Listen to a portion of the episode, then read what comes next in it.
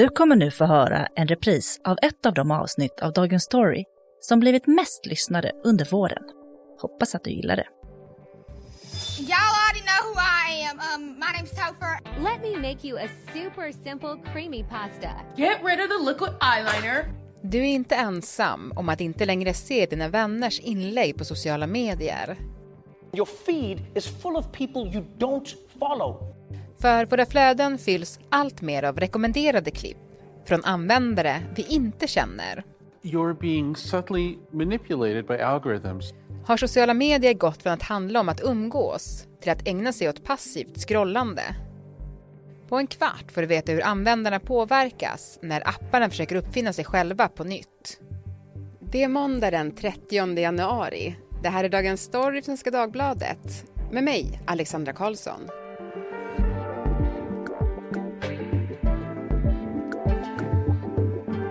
Essie Klingberg, redaktör här på SvD Kultur. Du, hur har dina flöden på sociala medier sett ut på senaste?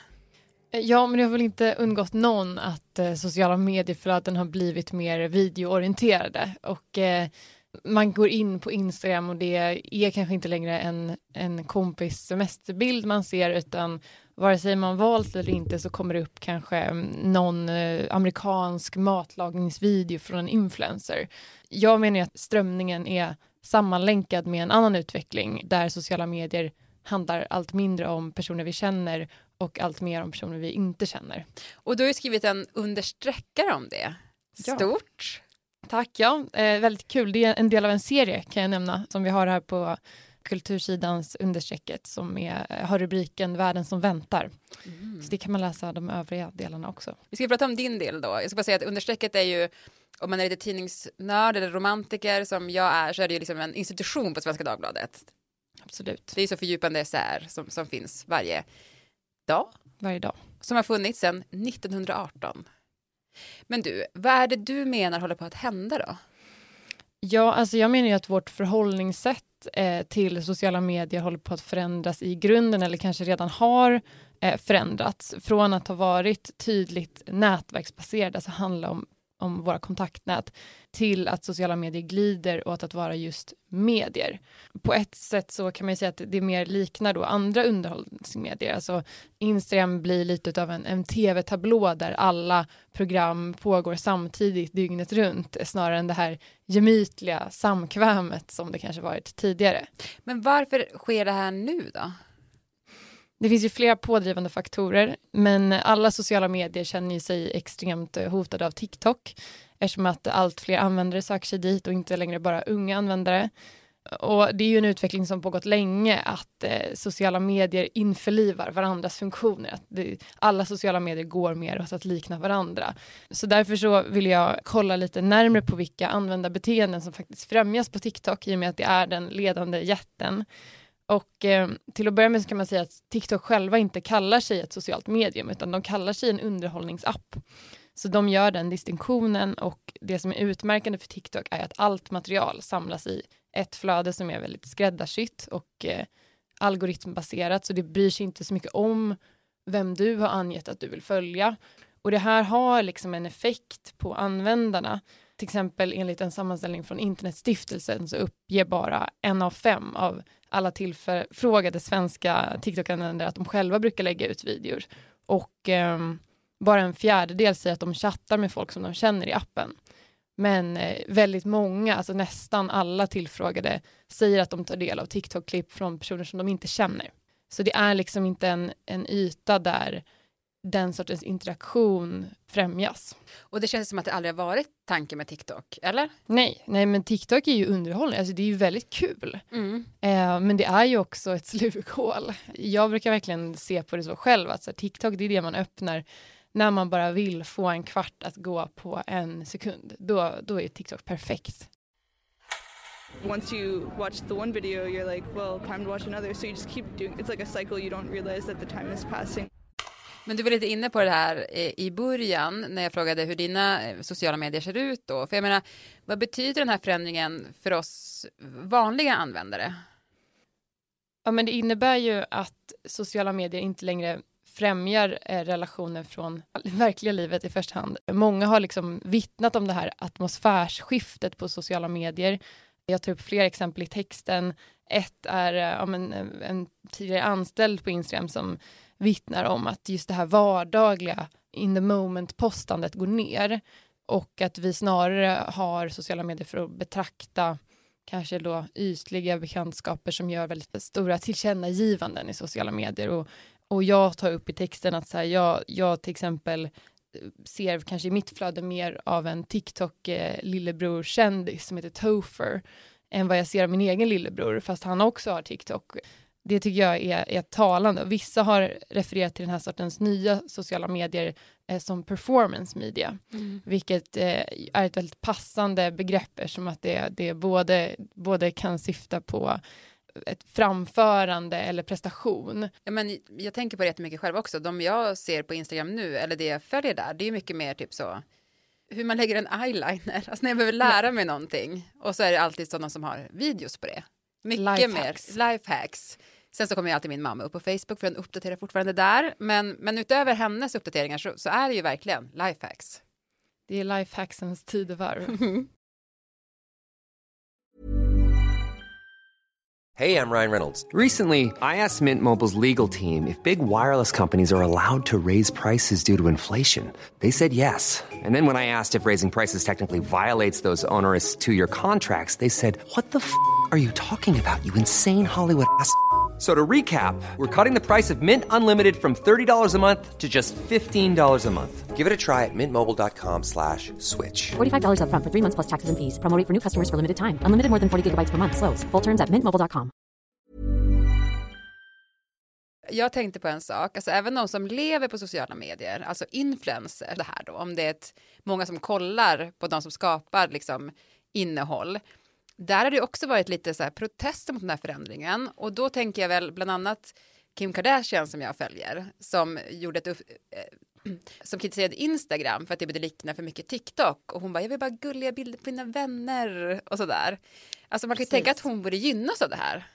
Precis, man skulle verkligen kunna tro det, att de borde jubla över att eh, så kallat professionellt content, en väldigt olidligt samtida term, men att mm. det uppvärderas. Eh, men i grunden så tror jag att det handlar om att förändringen innebär ju att följarantal är inte längre en, en försäkring om att du kommer nå ut i folks flöden. Och det är ju såklart en, en försämring om ditt eh, levebröd är att eh, få mycket likes så är ju det, då blir det, då blir plötsligt terrängen mycket mer svår navigerad. Men sen så tror jag också att övergången till video inte nödvändigtvis premierar just influencerinnehåll.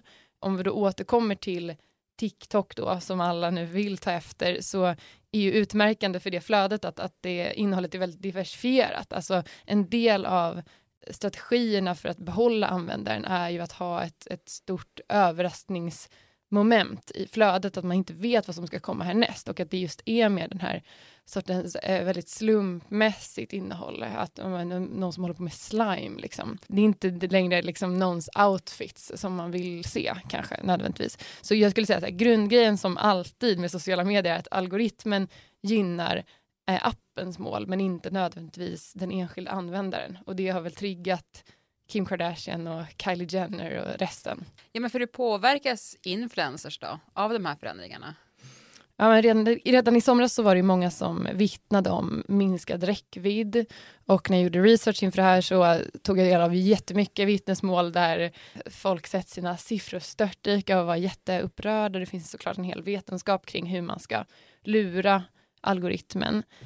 Sen så tror jag också att en del av influencerpaniken hänger ihop med att video är ett mer arbetsintensivt medium. Alltså det är svårare att få en, en tonträff som funkar i video och det kräver mer jobb än att göra en snygg selfie. Alltså mm. så är det ju faktiskt om man tänker själv. Jag skulle aldrig orka göra en sån reel. Nej, Även nej, om Instagram hela tiden vill att jag ska göra en reel så vägrar jag.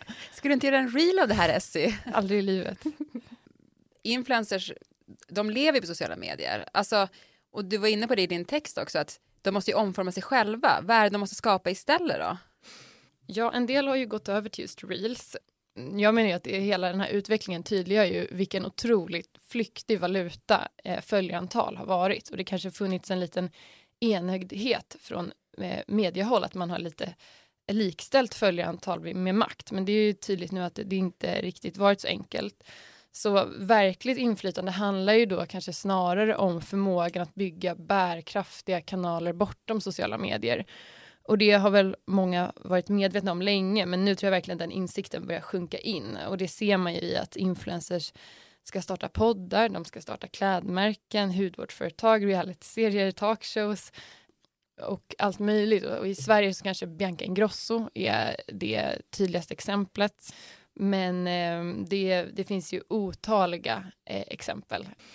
Jag tror ju också att det finns en, en, ett ytterligare lager i influencer-ekonomin som man bara kan nå om man blir lite mer sparsmakad i vad man delar med sig av. Och, och där tar jag ju upp olika amerikanska superkändisar som kanske börjat som den här sortens influencer-influencer och, och sen frigjort sig från det genom att bli lite mer eh, tysta. Och eh, Kardashian-klanen eller eh, systrarna Hadid är ju kanske ett tydligt exempel på det. Att de, de vill visa att de är A-kändisar genom att eh, eh vara lite mer eh, eh, tillbakadragna från sociala medier. Och det gör att man kan nå ännu mer eh, lyxiga samarbeten och liksom verkligen vara en A-listekändis. Att tystnaden eller att exponera sig mindre blir ett sätt att göra sig mer mytomspunnen.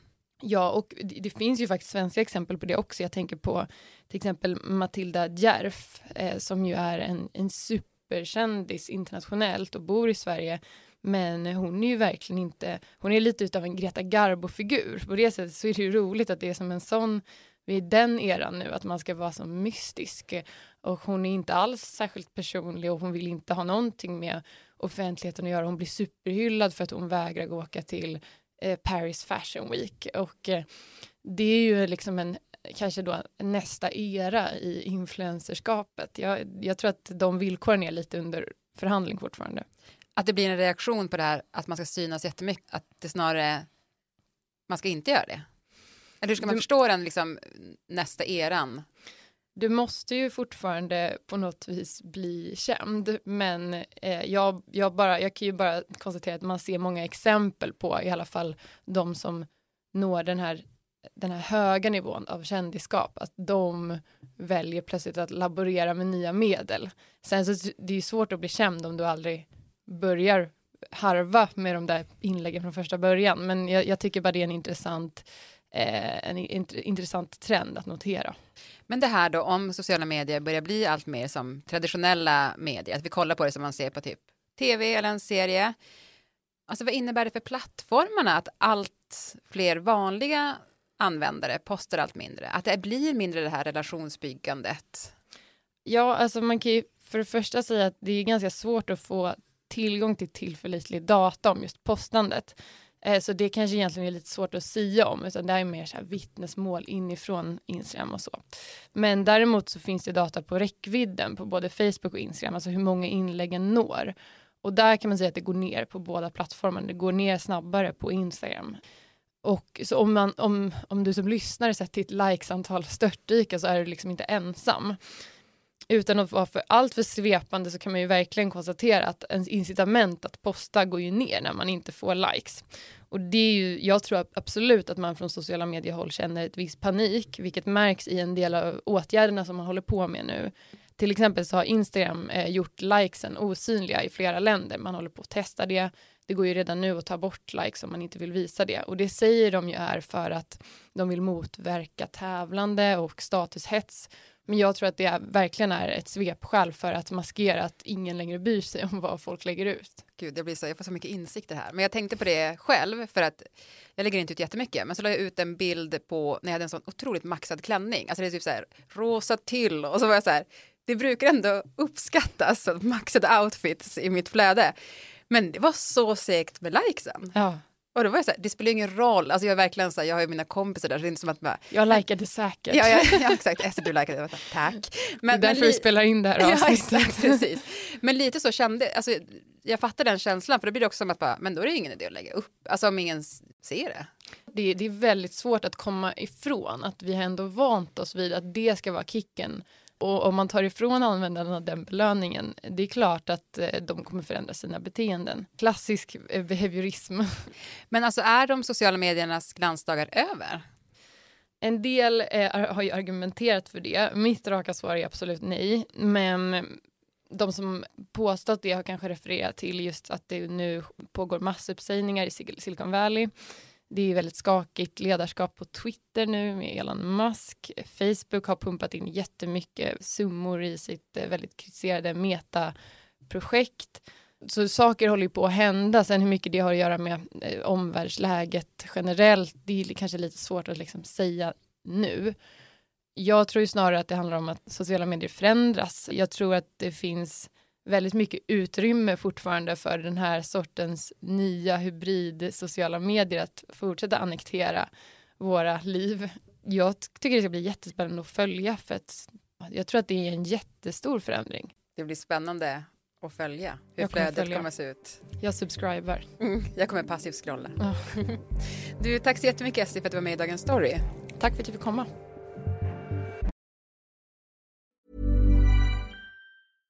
Flexibility is great. That's why there's yoga. Flexibility for your insurance coverage is great too.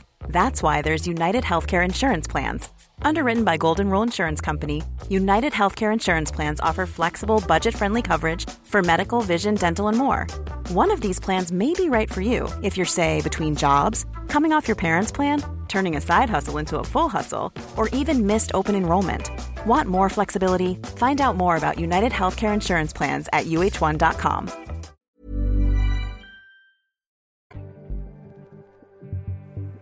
Vi som gjorde programmet idag är producent Julia Vireus, redaktör Verika Hallhagen och jag heter Alexandra Karlsson. Vill du kontakta oss så mejla till dagensstory.svd.se. Klippen i programmet kom från CNN, TED Talks, Daily Show och Ekotipset.